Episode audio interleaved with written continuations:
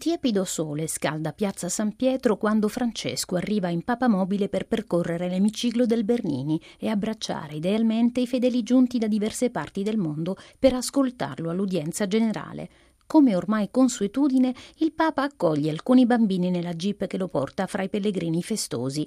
Poi, giunto sul sagrato della Basilica Vaticana, comincia la sua undicesima catechesi sul tema dello zelo apostolico che dedica alle figure dei martiri, testimoni del Vangelo fino all'effusione del sangue, non eroi, chiarisce il pontefice, ma uomini e donne che hanno dato la vita per Cristo, frutti maturi ed eccellenti della vigna del Signore che è la Chiesa. Il primo fu il diacono Stefano, lapidato fuori dalle mura di Gerusalemme, ricorda Francesco, che ricorre a Sant'Agostino per far comprendere il dinamismo spirituale che animava i martiri. In un discorso su San Lorenzo, il vescovo di Ippona spiega che il giovane diacono della diocesi di Roma ha compreso e messo in pratica quanto Cristo ha fatto per gli uomini, lo ha amato nella sua vita e lo ha imitato nella sua morte. In lui emerge dunque una dinamica di gratitudine e di gratuito contraccambio del dono. Oggi ribadisce ancora una volta il Papa, i martiri sono più numerosi che nei primi secoli. Sono quei tanti cristiani che per confessare la fede sono stati cacciati via dalla società o sono stati incarcerati.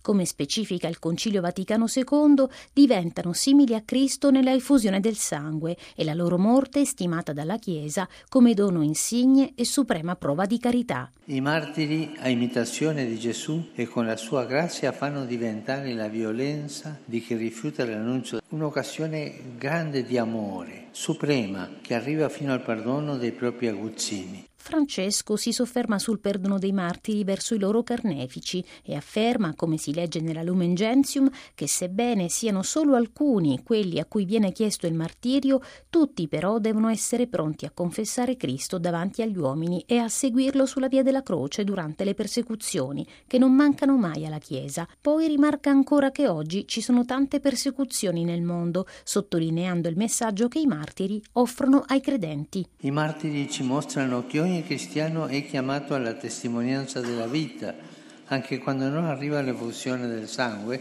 facendo di se stesso un dono a Dio e ai fratelli a imitazione di Gesù. Fra i numerosi testimoni cristiani presenti in ogni angolo del mondo, Francesco cita quelli morti nello Yemen, una terra da molti anni ferita da una guerra terribile, dimenticata, che ha ucciso molte persone e che ancora oggi fa soffrire tanta gente, specialmente i bambini. Proprio in questa terra ci sono state luminose testimonianze di fede, come quelle delle suore missionarie della carità, che hanno dato la vita lì.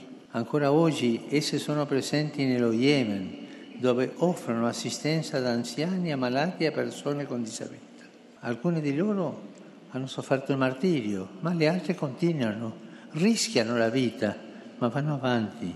Accolgono tutti queste suore di qualsiasi religione perché la carità e la fraternità non hanno confini. Il pensiero del Papa va a Suor Aletta, Suor Zelia e Suor Micaela, assassinate perché cristiane da un fanatico nel luglio 1998, mentre tornavano a casa dopo la messa, e ancora a Suor Anselm, Suor Margherite, Suor Reginette e Suor Giuditta, ammazzate nel marzo 2016, insieme ad alcuni laici che le aiutavano nell'opera della carità tra gli ultimi. Martiri del nostro tempo li definisce il pontefice, tra questi anche dei fedeli musulmani che lavoravano con le religiose. Ci commuove vedere come la testimonianza del sangue possa accomunare persone di religioni diverse. Non si deve mai uccidere in nome di Dio, perché per Lui siamo tutti fratelli e sorelle, ma insieme si può dare la vita per le altre. Non ci si deve stancare di dare testimonianza al Vangelo anche in tempo di tribolazione, conclude Francesco, che per questo invita a pregare